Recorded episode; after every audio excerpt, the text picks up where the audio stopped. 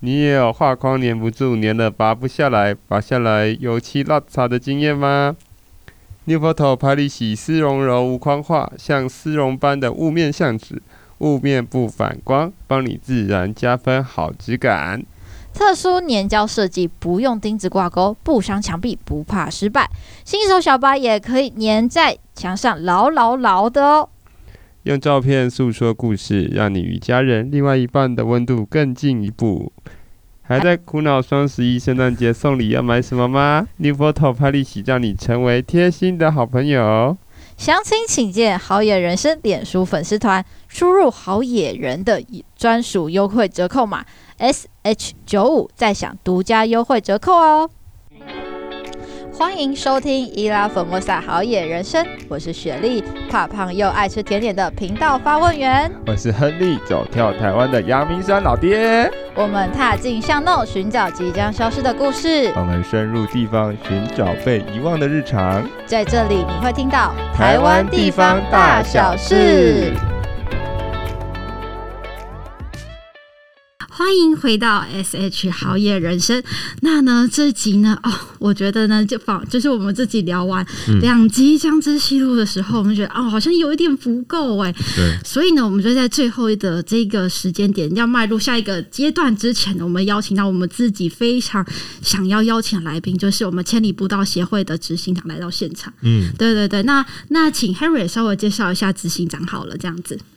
好，执行长的部分，呃，以我们自己搜寻到的资料啦，还有我们自己在一些报章杂志上看到的资料，就是过去执行长是从事教职嘛，然后从教职一直到呃，可能一些社会相关的议题或是人本教育这一块，才转进步道这边。对，那我没们错就废话不多说，交给执行长来介绍自己好了。好，因为听别人介绍我自己也蛮奇怪的。OK，嗯，呃，要我自己 介绍我自对己对吗？对，嗯，其实会参与今天的要谈的主题步千里步道或者步道运动，其实也对我来说也是一个人生的转向吧。嗯，就像刚刚 Harry 讲的，就是呃，我一直从事的是教育、教育改革，嗯或者成人学习，或者社区营造等等。嗯那在十六年前，二零零六年开始，那因为呃，我一个很重要的前辈也是好朋友黄武雄老师，那他提出了环岛呃串联一条环岛的千里步道路网嗯这样的一个概念，所以呢，因为它是一个很新的一个想法，所以也没有人知道怎么做，那也没有人做。嗯 那呃，所以当时我就呃有提说，也许我们来号召大家啊，嗯看看大家有没有有兴趣一起来做这件事。嗯嗯，啊，大家都很有兴趣，只是没有人可以全力投入。啊，那当时我是在永和社区大学，嗯那黄武祥老师也是永和社大的创校主任，那我是特别助理，所以我就也算是义不容辞吧，就是想说好，既然还没有人来做，那我就来试试看。本来给自己的一个期望是，也许五年就可以把这个梦想完成。嗯，嗯、所以听众朋友如果有认真听，现在就知道，一转眼已经十六年了， 时间过得非常快。那因为其实我觉得，呃，所以想问一下执行长，一开始是您跟另外刚刚那位创办人是一起创立步道协会的吗？啊，这件事说来也非常有趣。最开始，黄武雄老师他是台大数学系的退休教授，嗯那我协助他邀请了荒野的创会的这个徐元修老师，还有可能听众朋友会认识的小野老师，嗯啊，拍了拍了很多电影嗯的制作人。那当时我就协助他们三位大师级的前辈们见了面，然后他们就共同站出来号召，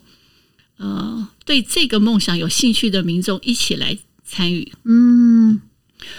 那参与的前面四年，其实并没有成立所谓的协会，嗯而只是就是聚集了一些人，想要为台湾串联一条环岛的徒步单车的路线而一起工作。嗯但是因为一起工作，然后呃越来越受大家的重视，而且你会需要一些经费，比嗯如说有人要捐款要赞助，你要开捐款收据，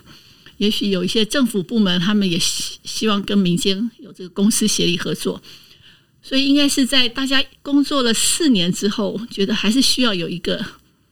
成立一个正式的协会，嗯这样子才可以做一些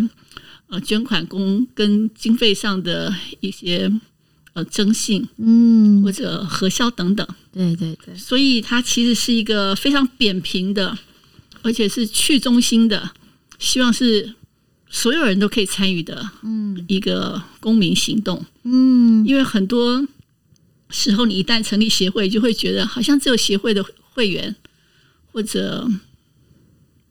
对，好就像关只注有的人，对对，好像只有对协会的人才对需要对做这件对事。那但是千里步道运动是希望所有人都一起参与在其嗯中。嗯，我记得我那时候在就是了解这个过程当中，我就听到一个故事蛮有趣的，就他说就是我们要怎么样把这个步道串联起来，要先从自己呃家里周边你认为最美的那条路开始。我觉得我刚开始听到这句话的时候，我觉得蛮感动的，因为我们家其实附近有很多古道。但是那些古道其实是后面的人，我觉得经过大家开始慢慢的有在践嗯行，然后认识步道这个呃活动或者是运动之后，才开始有人重视。嗯住对，在哪里啊？我住在阳明山，然后我家哦旁边有一条叫横岭古道，然后有是另外一条叫阳峰古道，哦是但这两条其实都是近几年才整理出来的。嗯是对，所以我觉得感动蛮深的。那当然，我们也想了解这样子的过程当嗯中，就是执行长，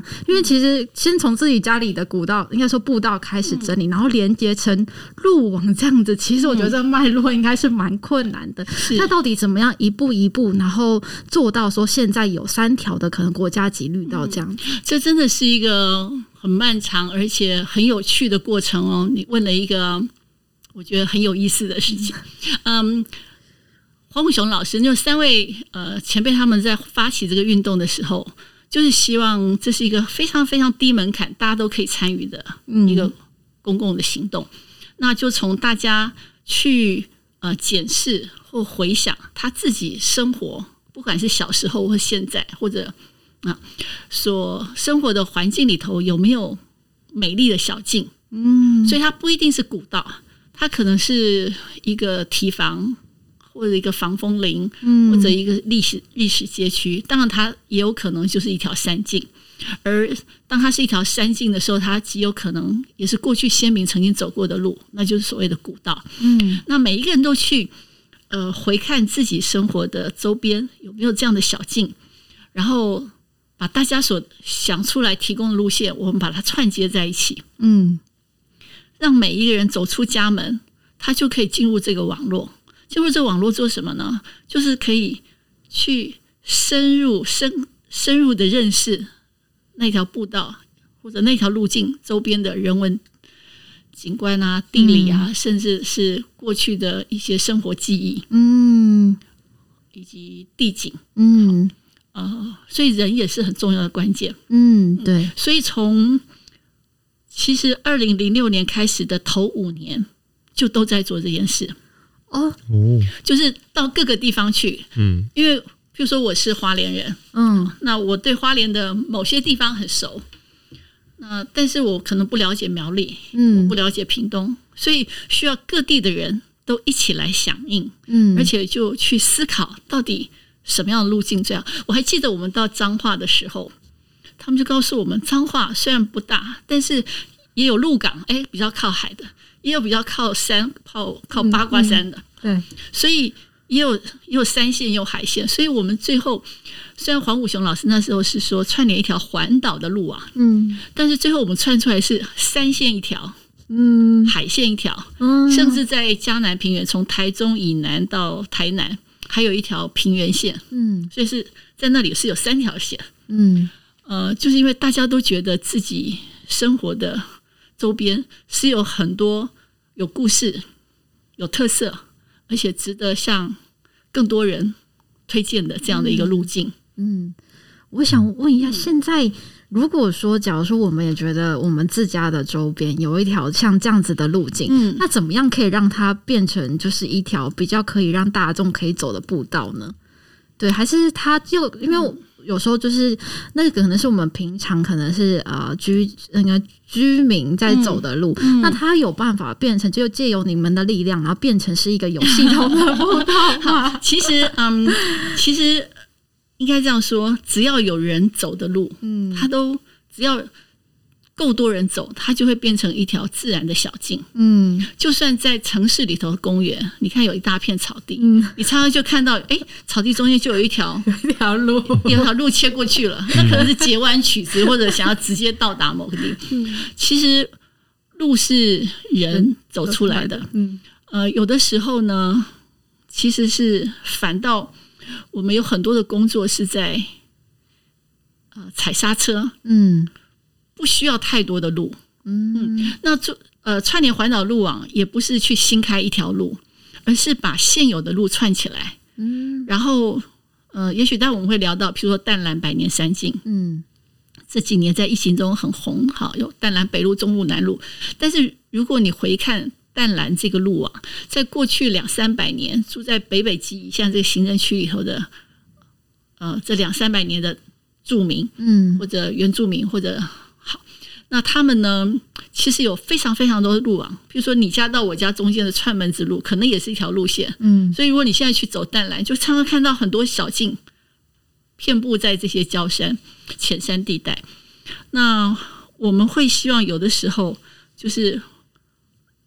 如果那个路已经不太有人走了，甚至呃，它已经有替代路线，有些路线其实就可以让它回还给大自然。哦嗯，不一定要了解每一条路都一定要把它辟成大家都可以走的。嗯所以就拿最简单，刚刚讲到公园里头的草地上有好多好多条路，那我们有时候会鼓励大家尽量走在，已经有铺设既有的好了路路对线对上对而不要造成七地的切割。如果你把它放大在浅山的话，就等于譬如说台北有一个例子，台北市的仙鸡岩哦，嗯先在进集眼美，集美捷运站出去很快就到。嗯对，因为它就在生活圈旁边，而且交通很方便。整个仙溪岩这个小山山头其实不大，但至少有七个入口，嗯，从各个地方可以上去，然后这中间又也可以插出很多路，然后很多山友或者早上去运动的人，他可能自己又会去走出一些路，甚至某些地方他可能就把它辟的比较平，嗯放了一些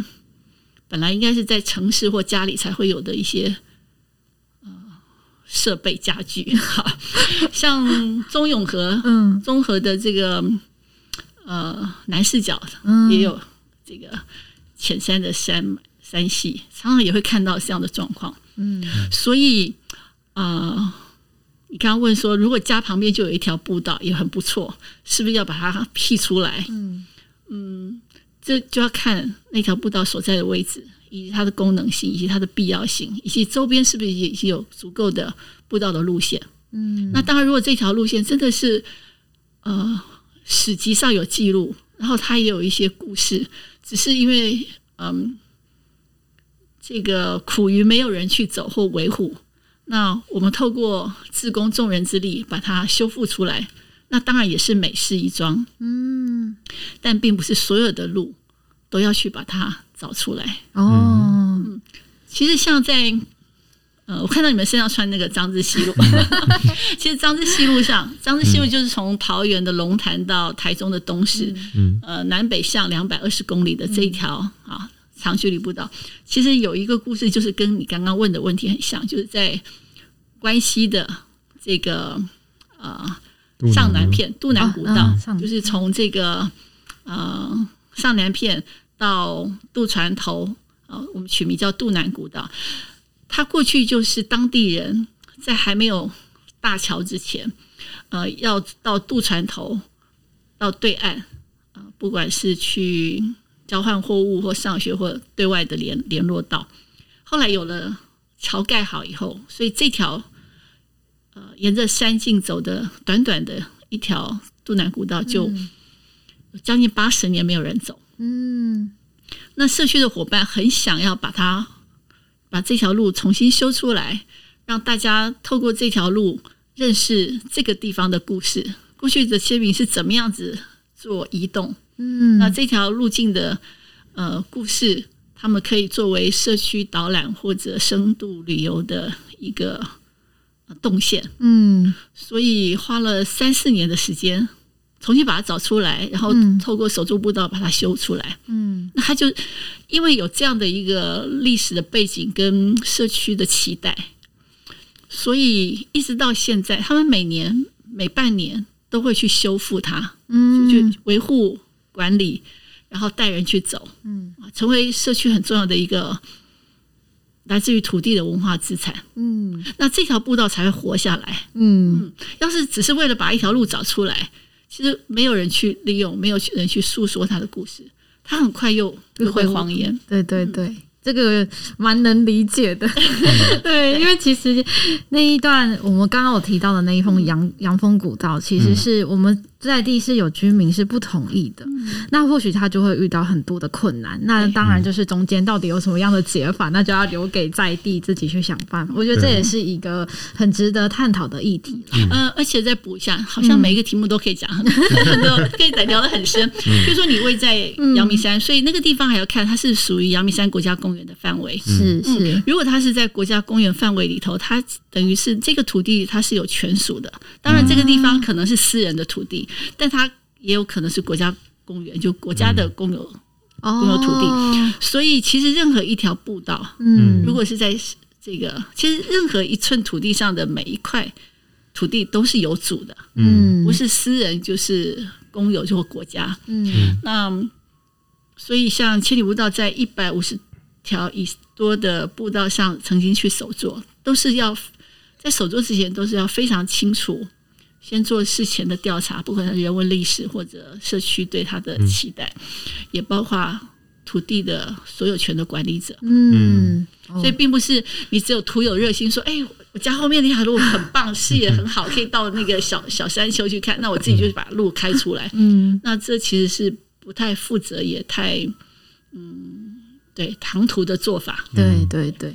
杨峰好像是大地工程处在处理啦，因为我们有看到部分有一些他以前立的一些算是标示吧，嗯嗯，但是并没有列得很完整啊，有几段其实已经荒废的蛮严重，嗯，对，所哎以你们观察的很入围。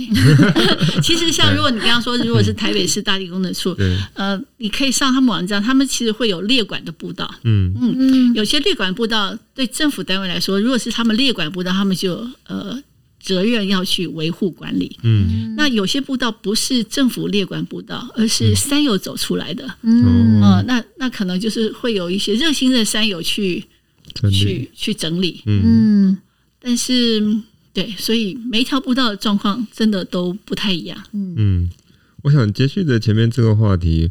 我觉得刚刚其实执行长可能讲讲的一些东西，可能已经答了差不多一半的 呃的答案，但是这个问题我觉嗯得还是就值得问一下。就像我们在走张志西路或者执行长刚刚提到的呃淡南古道部分，其实我们都很好奇说，其实像张志西路，我们这次走呃我们走三天，然后我们记印象很深刻，第三天的那一段真的就比较没有什么路基，那就很好奇说，其实呃，像协会这边在执行，可能说这些步道的规划，或是决定要去开发它，或是去做一些整理之前，你们是怎么样去探寻这些路径？因为我们知道有些东西可能有史料。可是它其实已经都隐没在山林之中，我们其实并不知道找不到很明显或是很原始的路基。 OK，对，那你们在这一块的前置作业是大概怎么做？好啊，谢谢。并不太多人对这个前 置有兴趣。嗯不过你们问了，我觉得很好，因为所有大部分人只看到现在嘛，对其实所有事情都有它的脉络。嗯所以像这种，嗯、我们这几年从二零一八年，应该说二零一七年，甚至更早啦，嗯就推这个长距离步道，需要有一些选线定线，我们称嗯为选线定线，就是过去的路路网，我刚刚说的，先先民在这个土地上有太多移动的这样的一个路径跟轨迹，那大部分有一些已经变成公路了，嗯，比如说台九线，有一些可能批为省道了，有些地地方可能现在是农路，但也有一些地方，就像你说，的，已经荒野漫草。那嗯，通常在选线的时候，选线要到定线过程中，它一定会进行这个地方的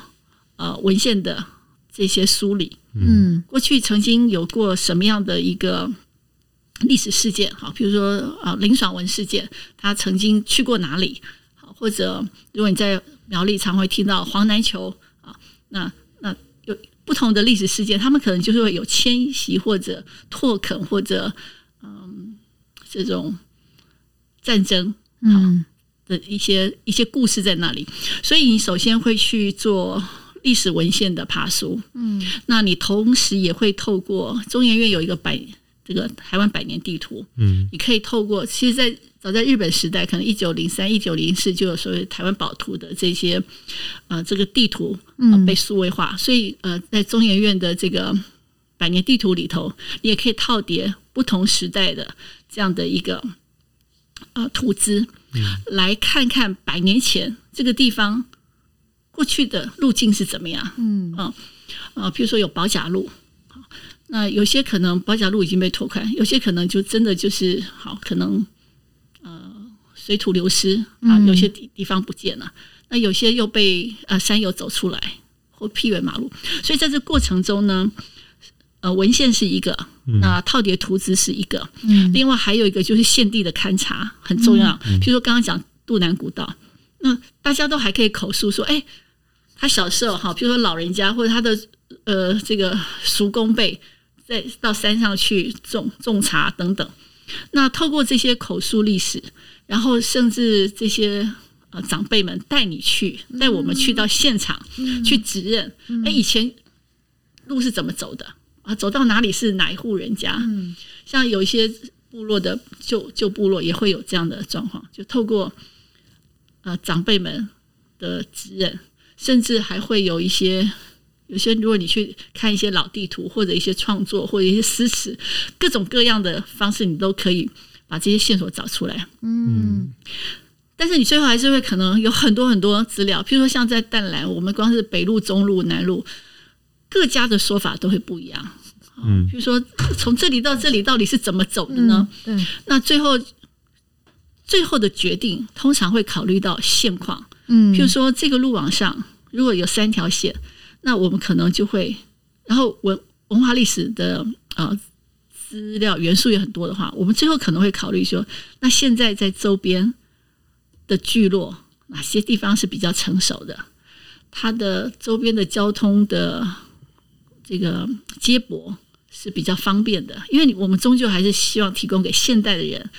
容易亲近。嗯嗯以及他在维护上可能将来不用付出太大成本。比如说这个路还有，可是你看到它天天都在崩塌，嗯可能一场大雨它就不见。所以这时候我们可能会考虑，虽然路字在这里没错，宝图也也把路线标出来，可是这个地方实在太难维护了，可能我们就会选择一个替代路线。哦那当然也会连接到交通节点，因为你不可能永远走在山山里头，嗯所以你需要停留点，所以这些都是在选线定线过程中会考虑的。当然，最后也会考虑，比如说相关地方政府或者中央单位，他们是不是正好有一些资源也会挹注在这里，比如说地方创生啊，或者一些工作站啊，或者一个服务据点，因为一定要非常多重的资源一起来支撑这样一个路网。嗯它才可能会在初期，它就可以比较完备。嗯要是你一开始就是呃非非常偏远，很难到达，对可及性很弱，那你就不容易能嗯够很成功的推动这件事。嗯所以国家绿道，譬如说我们在推长距离步道，我们就有几个原则，譬如说它的可及性要高，嗯它的丰富度要高。比如说这条路线它，它它就它的内涵很多，那还包括它的这个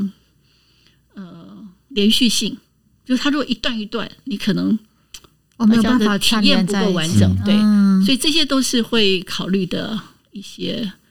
一些原则。嗯，我刚刚有听到几个关键点，就是说它必须要有周边的呃，可能是在地居民或地方创生团队在这个地方。我记得张之西路就有一个很特别的，就是它是有一个工作小站，这个算是他们比较特别的地方吗？就是我记得每个路网之前好像都会有几个站，是有点像是服务站或咨询站的这样子的角色。那除了张之西路之外，那淡蓝古道跟山海镇或者是未来的其他的呃国家绿道有在做这样子的安排吗？嗯，其实这个问题就可以回到说，为什么要做这些事？为什么要串联这样环岛路线？为什么要有长距离步道？呃，其实很重要，就是希望这些农渔山村、原乡客庄，在这种全球化或者极度都市化的过程中，这些地方不会消失掉，嗯而而且让大家可以回乡留乡或者返乡，嗯呃，让这些在地有特色的这些在地的文化或者历史等等啊，包括过去先民的生活记忆、文化传承的，都可以被在在地被保存下来。嗯所以一定，所以我们在推的不是登高的这种登百越、登顶啊，做攀攀登的极限运动，嗯而是做一个大家都可以参与的徒步践行。嗯的这样一个路网。所以，嗯、像西班牙的朝圣之路，嗯，最大家常会去走嘛，五六百公里，那中间一定会有庇护所，不管是呃教会的或私人的或政府的，嗯你透过去到庇护所或进入村庄，你可以深度认识当地的文化嗯或者宗教信仰。譬如说，你去走四国的遍路，有八十八个这些呃据点，让你去朝拜。那在台湾，我们推动这样长距离步道，当然也是为了让更多人去深入在地，嗯做慢速、定点、深度的体验。嗯所以这些据点很重要。所以你刚刚说张之西路的这些据点，这次推跟客委会合合作一起推这个推广大使，嗯其实也是希望让更多人去到当地，嗯跟当地的组织或团体或者聚落有更多互动。嗯呃，所以在张之西路称为工作站，啊现在有从北到南有六个工作站。嗯那所以我们的活动设计就是走完三天两夜，头跟尾都要去工作站，让工作站也可以跟喜欢走路人见到面。那如果是淡蓝的话呢，它叫服务据点哦跟资讯站。嗯那可能从提供到可以住宿、用餐、导览到，哪怕只是可以充个电或休息，嗯或者加个水，啊，或者咨询，提嗯供旅游资讯。所以，嗯，淡蓝是目前名称是叫做服务据点跟资讯站。嗯那山海军绿道，我们刚刚都还没提到山海军，山海军绿道现在是叫做集章处，哦跟这个服务据也就叫服务我据觉得点。服务据点它有山海郡是一百七十七公里这么长，嗯那它有八个集章处，就是你去集章，那你也会进入到那个据点。但是除了八个集章处之外，还有更多要持续建制的这些服务据点。嗯那对千里步道来说呢？呃，那这这些可能有公部门、有民间、有企业。那对我们来说，我们的梦想是将来这些绿道上，也许有一个称为“绿道之家”的概念。嗯，徒步者，你可以在绿道上，嗯你只要看到绿道之家的这样的一个意向意向或者一个服务的指标， ，logo，你嗯就可以知道说，你可以在那个点呃得到一些协助或者嗯一些资讯的提 供。嗯。我也想要跟执行长分享一个很有趣我们在爬张之西路的故事，嗯因为我们在走这一段的时候，很常去江马园，很多段要从江马园出发。那那时候我们就是第一站，第一天就先去，然后那时候江马园的那个服务站的，因为工作站的那个姐姐非常热情，然后她就说，如果呢你们。再一次，因为我们有两段，有一段是从北一边从，嗯可能是从南或者是东或西，对就是刚好是两边不同的。他说：“你如果你这段走完，然后你会再回来，那你隔天如果再走的时候又回到原点的话，我就给你一串芭蕉。”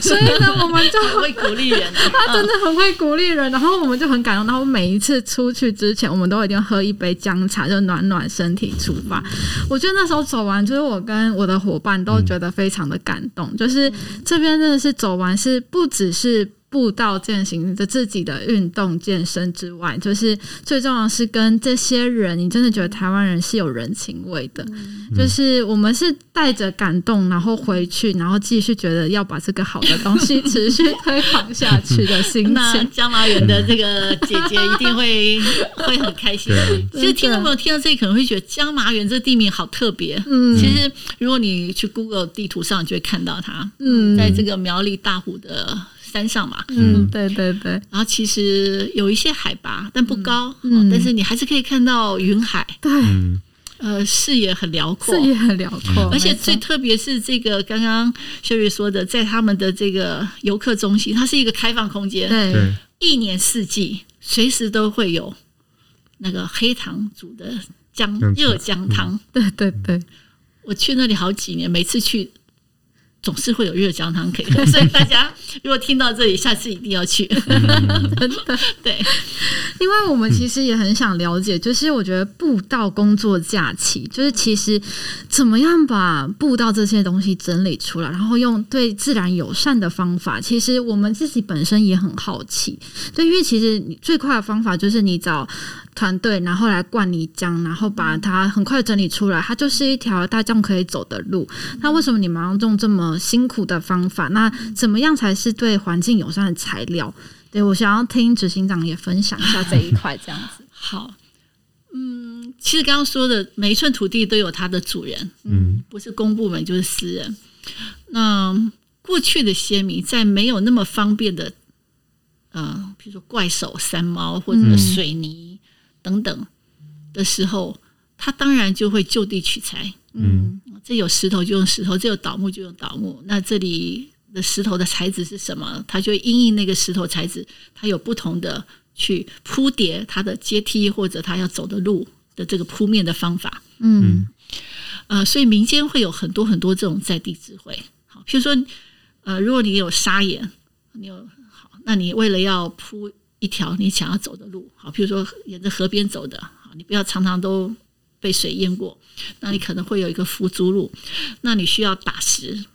把石头打得比较小，是符合你要去铺的路。嗯所以通常有食材的地方，它延伸也会有周边的产业，比如说会有打石匠、打铁店，因为它需要工具。哦嗯这些在过去的生活里头都是都是风景。嗯那那因为现在太进步了，材料各种材料都有。包括水泥啊，从外面进口花岗岩啊，用那种塑木，明明是塑胶，但是做成仿木一样，对，或者用水泥灌的嗯那个像仿的竹的栏杆，可是它其实是水泥。好，有各式各样的材料。那呃，政府单位在过去有一段时间，他们会觉得，如果政府想要有点作为，让让民众觉得哦，这个政府有做很多事。好呃，铺桥造路很好，但是有时候把铺桥造路这样的思维搬到山里头去，嗯而只是想着说这样子会对对人民好，可是事实上在这样的过程中，其实你破坏了环境的永续，嗯最后这些被破坏的环境，其实会反扑到大家身上。比如说，你在一个很陡峭的这个山山，这个山山壁，好山壁好，那你觉得呃，就是要让大家有好汉坡可以登顶，你可能就硬是把这个打桩落柱，然后做一个所谓的这个好汉坡的楼梯嗯嗯登顶去，然后登顶呢，为了让大家可以休息啊，盖了凉亭。可是你只要想象，如果坡度超过一定的，然后它的地质如果不稳，其实这些都是对环境造成影响。而当这些环境被破坏的时候，其实影响的还是周边的人或者要去那里的、这些爬山体验的人。所以，嗯，我们花了很多时间做一件事情，就是去影响政策。我们希望在政府在施作步道的时候，可以司法自然的节奏，这种韧性，也可以司法过去先民曾经留下的智慧。那个就是什么呢？你就是去呃关照这个地方的地质、水文、环境、雨量等等，提出一个最永续的一些功法，而不是不管你在哪里，不管在山上、在海边、在哪里，都千篇一律的，就是木栈道，嗯就是花岗岩，嗯就是呃水泥阶梯，嗯反正预筑好的一块一块，就不管到哪里就搬上去叠。嗯所以我们希望能够改变这个思维。那所以透过手作步道工作假期，从由下而上，让大家先去体验说哦，原来一般人只要他愿意，那有专业者的引导，嗯其实他也可以一起完成一条很自然的啊，有环境美学，而且也可以融入大自然的这样的一条会呼吸的步道。嗯当越来越多民众都有这样的体验，而且也觉得这样的步道其实对自己的双脚跟身体更好的时候，嗯他反过来就可以去监督或要求政府一也用这样的方法。很多时候，政府或者民意代表都会说：“哦，这是民众要的啊，他们想要一条步道，所以我就要把这个步道工程做出来。”嗯可是，如果他们越来越知道，其实大家要的不是千篇一律的，只是笔直切割环境的步道，而是有特色的，然后可以呃，甚至对延续过去先民智慧的步道。嗯，嗯也是尊重自然的步道。对对对，所以对现在有很多政府单位他们已经开始做这样的改变，嗯就算他发包工程，也会要求工程单位说：“哎，你们要用手术步道的方式来修步道。哦，那真的是等于说越来越多人在重”对，视所这一以块。曾经参与过手术步道工作假期的志工们都应该很高兴，就是大家每一个人都贡献了一份力量，而这份力量造成了，也产生了体制内的一些改变。嗯，明白。我想接着这个议题，就是呃继续往下走，但是我想，我觉得有两个层面可以谈。我们刚刚已经先谈了大概政府的面，那我们也谈到说很多志工来参与这个手作不到假期。那我们就也很好奇，说协会在公民参与这一块是怎么样去号召，或是怎么样去鼓励这些社会大众或者是社区居民一起来参与？对，我觉得我们比较幸运，就是这个嗯议题，就是在最早启动设定的时候，它就是一个很低门槛，嗯只要你愿意，只要你喜欢亲近山林，嗯事实上每个人内心都有一个自然的呼唤吧。嗯人需要疗愈，我常常跟别人说，你看那个中中文的“造”字，嗯人要在一棵树的旁边，那是要休息的休，嗯就是你你会需要让自己喘息的时候，那个树木代表一个自然的象征嘛。嗯呃，所以我们所推动的这个公共议题，嗯其实相对于其他比较严峻的公共议题来说，已经是相对亲民一点。对非常亲民而且无害。很很多人会觉得，呃，如果我今天谈这个 face，可能还没有谈想法，可能就两边就撒起来了。嗯呃，如果我谈对各种议题，好，譬如说太阳光电，嗯或者我们现在谈绿能，可能还是有不不同的，或者谈核电，可能也是两两边就会就是对很鲜明的立场。对，那谈步道，嗯谈步道，谈健康，谈自然山林，这些嗯是大家比较能够接受的普世价值，嗯而且你会在那过程中有幸福感。嗯所以我常觉得我们呃，透过步道来推动公民社会做嗯或者民众参与是一件很幸福的事。嗯包括我们自己作为工作人员，呃，很累，但是你也有比一般人更多机会，可以更多到户外，到山林里头。嗯虽然有时候去要去做政策游说啊，要、要面对很多还是比较争议或对立的观念的这个嗯沟通，嗯但已经很幸福了。所以，嗯，我觉得很多民众也是因为这样，所以他没有参与的门槛，嗯，他只要愿意动，嗯他只要甚至他只要喜欢拍 照也可以，哦对不对？因为动步道上你会看到很美的，嗯甚至你要喜欢赏鸟，嗯，不喜欢走，就是你喜欢观察植物，这些人都你他都会走上步道，嗯对？吧？所以他是，呃，也也因为这样，其实我们没有花太多力气嗯去要改变人们的，某些观念这样对子。我们让大家去接触了，去体验了，然后他自己感受到一些感动，嗯嗯，而且他自己开启了他自己的五感嗯嗯啊、呃所以沟通的过程并不太复杂，嗯只有一些时候他们会觉得，为什么一定不能用水泥？为什么一定不能用外来的东西？嗯为什么一定要也没有啦，现在也没有人会说为什么要用那么慢的方式去修复它，因为在这么慢的方式里头，大家都被自己都感动了嘛。对对对，所以我觉得，嗯刚刚你问说，哎，怎么样是让更多人可以嗯加入？嗯，这可能是我们比较没有需要这样得太天独得厚嗯天独厚的，如果是我，我也会想参就加。天生丽质啊。对，因为对就是大家就会觉得参与里头，第一对自己有成就感嘛，对，那第二可以开拓潜能嘛。比如说他本来以为自己没办法做到，或者没有办法走这条步道，可是他做到了。 对那，第三，他在这个过程中很疗愈，嗯，嗯疗愈他自己也，也因为跟别人合作，他有了一些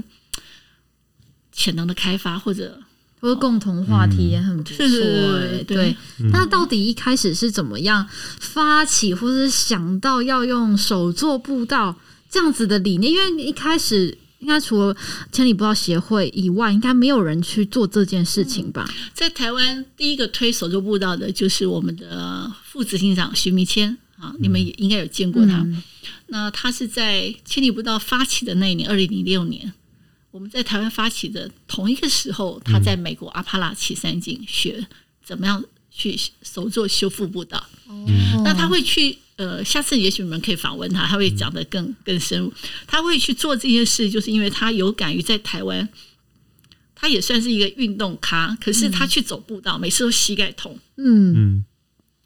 那他后来发现，其实不是他的问题，是步道的问题，是为什么步道都一个一个硬硬的阶梯，嗯一个一个上去。那他到国外去看，就发现其实国外的步道其实都是非常自然的，而且没有所谓的铺面。比嗯如说这个地方是土，它就是走在土上面；这个地方是岩石，它就走在岩石上面。嗯所以它是非常自然的山径嗯啊的铺面。那这些自然的步道是怎么样维护？不是人走过去，它自然就会长这样，永远都不会坏。它其实需要很大量的，而且有计划，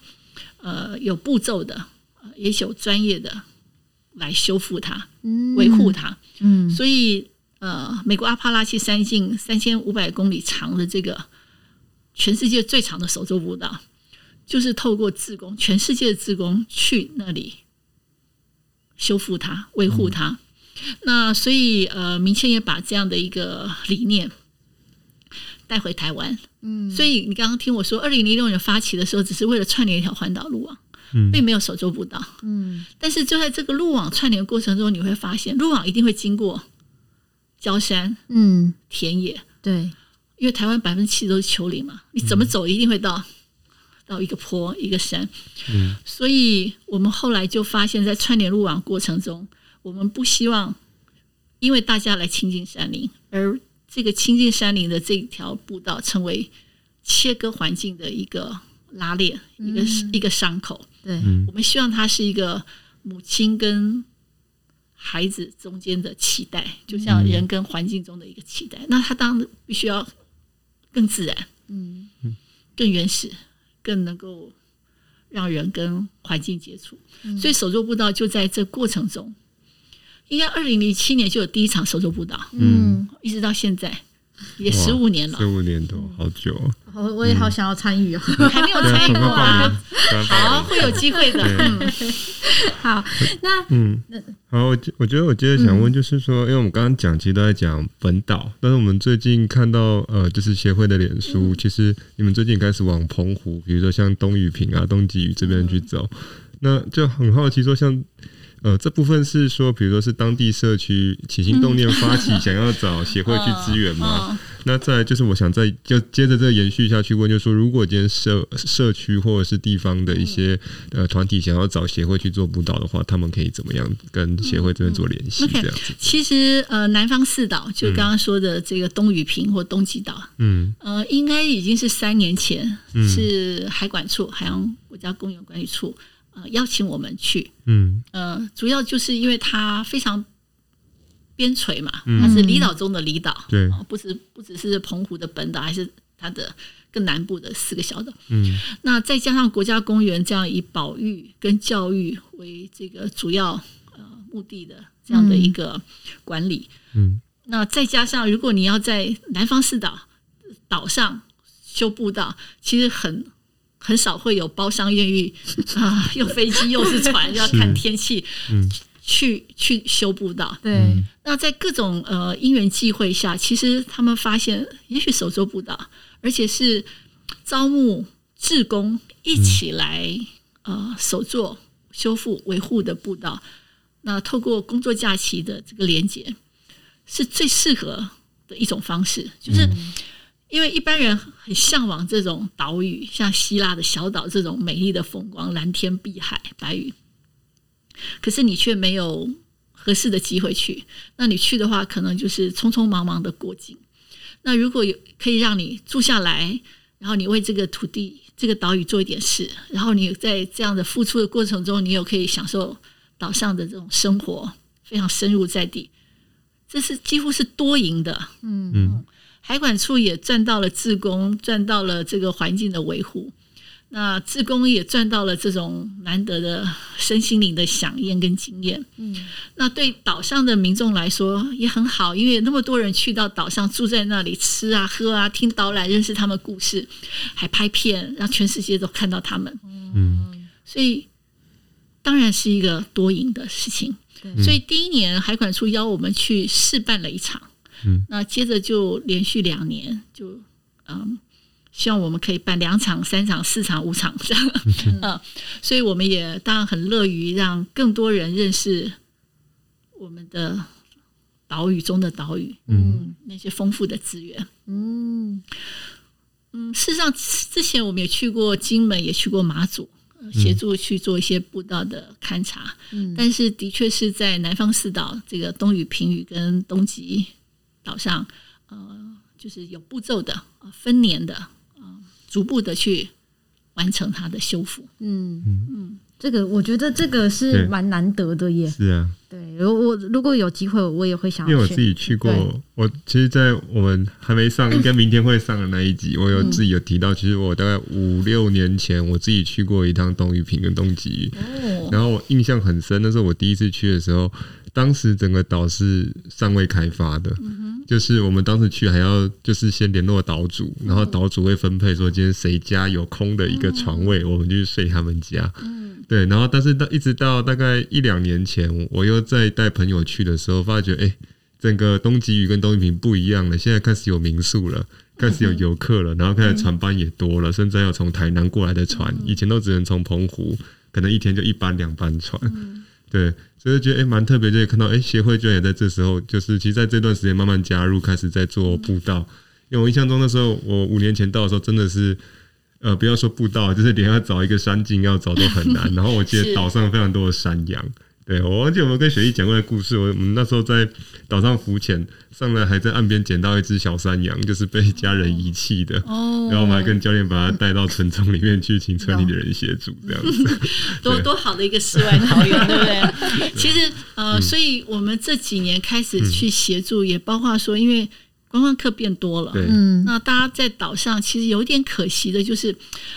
呃，像前一阵子公共电视，我们的岛也做过这个专题报道，就是很多人哦，终于到了那里，然后呃，包了船去，下了呃靠了岸，就两个小时，就租了一部摩托车把岛绕一遍，嗯哦，景点美丽的点拍照，然后还摩托车，然后又离开了。嗯，对我们来说，你好不容易到那个小岛上，其实你应该花更多时间去体验它。比如说走一段路，好，比如说你到去看看它过去的冰厝，嗯他们的那个在地信仰的石塔等等，嗯呃，或者他的菜宅，然后听听当地的导览。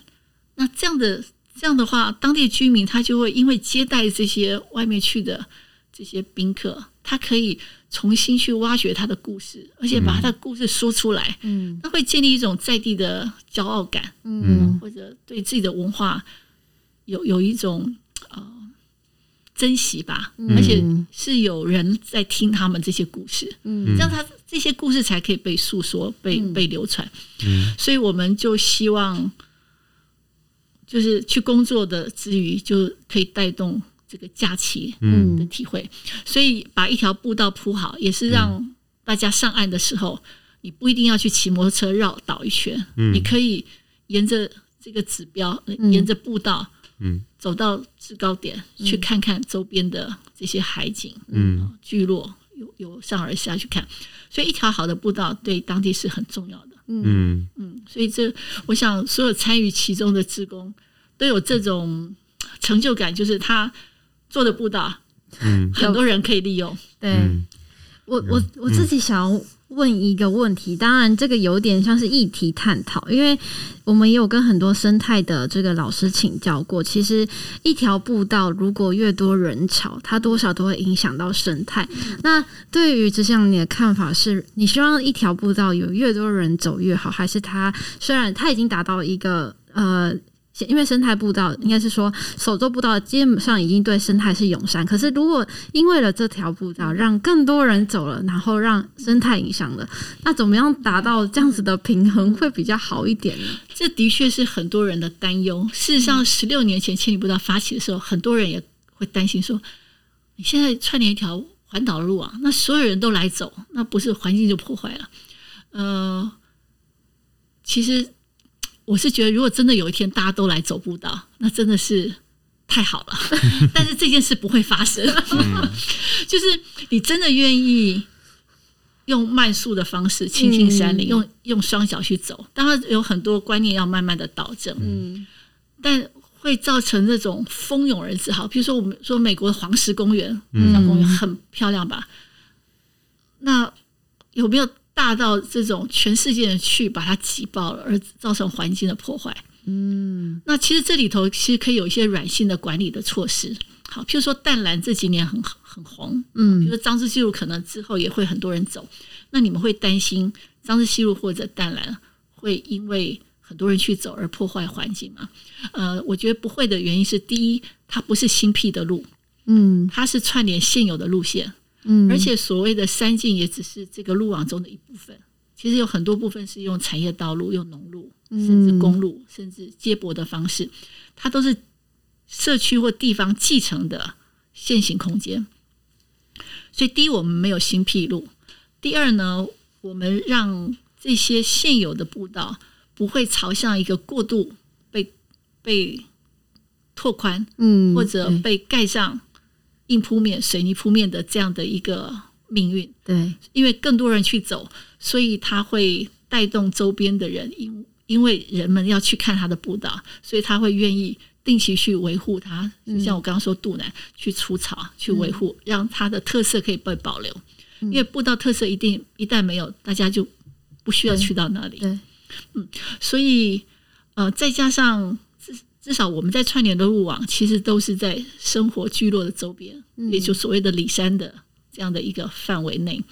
呃，并没有真的到所谓的什么野生动物保护区啊，嗯或者一个呃非常呃这个需要被会保护你会看到黑熊啊，或者 但是你当然有可能碰到山羌啊，对对嗯石虎等等，所以这就是当然就要看大家的素素养跟素质。对这也就是我们为什么要推动步道这个议题嗯所想要达成，就让每个人都在环境的素养上可以提升。 嗯所以你说会不会担心？我当然也会担心。如果有一天行就是热热门到挤爆了步道，但是嗯，就算疫情中，我都还没有看到这样的状况，因为对大部分人来说，步道还不是他们的 大家它也不是是首选的，对我我只能说，愿意亲近步道的人，终究还是所有人口里头的少少数，对少部对分。啦那对这个对少部分如果可以再多一点，我的我们当然觉得很乐意。而且呢，嗯因为大家愿意亲近山林这样的一个基本的态度嗯啊、就不至于就会破坏到很嗯多，所以会去走山地人跟去啊、卖场嗯，做消消消费费关系，的那个态度，可能都是同一个人，但是态度是会是不一样的。对，嗯这样讲是有被解惑到的感 觉。嗯我们最后呢，想要就是请教，请执行长稍微分享一下，就是在年底十二月一号到五嗯号有这个亚洲步道大会，到底它是什么样的活动？我们的一般的民众可以参与吗？嗯，好，非常欢迎。嗯、其实我们刚刚谈的这些步道的一些想象，嗯，或者一些价值或内涵，并不是我们在台湾这些人这十几年来自己想出来，其实人同此心吧。嗯呃，事实上，更多嗯、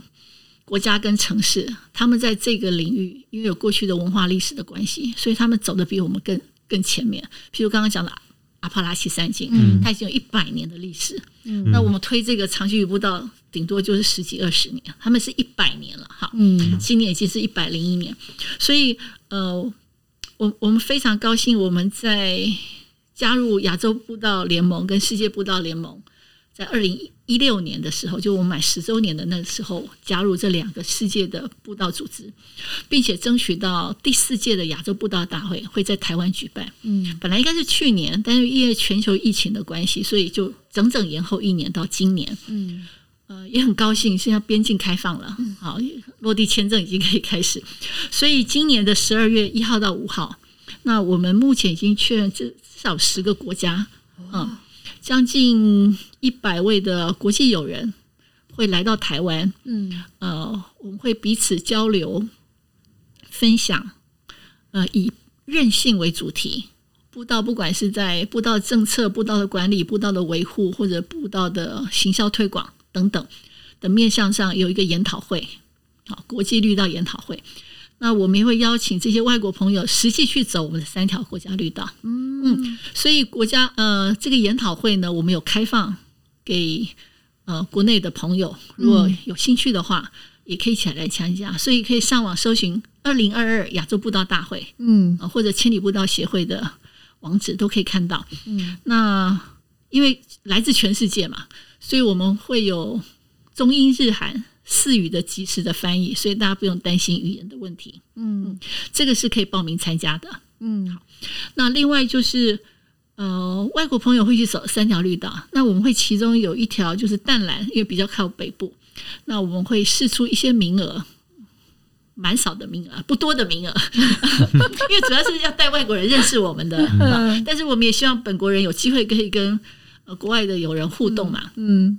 所以有一些呃部分的名额会接受大家的报名。哦那现在会由那个区间型旅行社他们去规划，是那大家等于是一起去走步道。嗯那所以如果大家有兴趣的话，也可以去上去践行的网站，嗯呃，他们规划了这个行程，会跟国外的朋友。呃，会有一些路线是一致的，呃，嗯大家也可以在步道上做交流。嗯，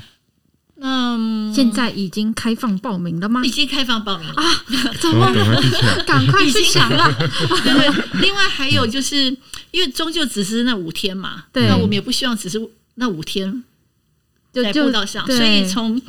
嗯九月、十月、十一月，嗯连续三个月，我们有很多很多的暖场活动，哦所以在那个大会的网站，就二零二亚洲步道大会网站上也有一个暖场活动，哦，那大家也可以去看一看。有些暖场活动要收费，有些不用收费。哦呃，有有讲座的，也有活动型的。哇嗯，大家有兴趣的话，也可以多参加。哦。听起来很期待耶！嗯对当然，最期待的应该是能够跟外国人也一起爬山吧。是啊，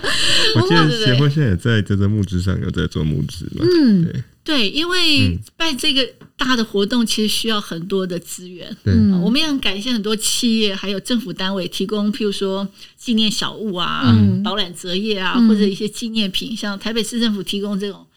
台北大众轴的毛巾，哦，所以我们会给来报名参加这个研讨会的朋友当做纪念。哦像我们自己也去做了，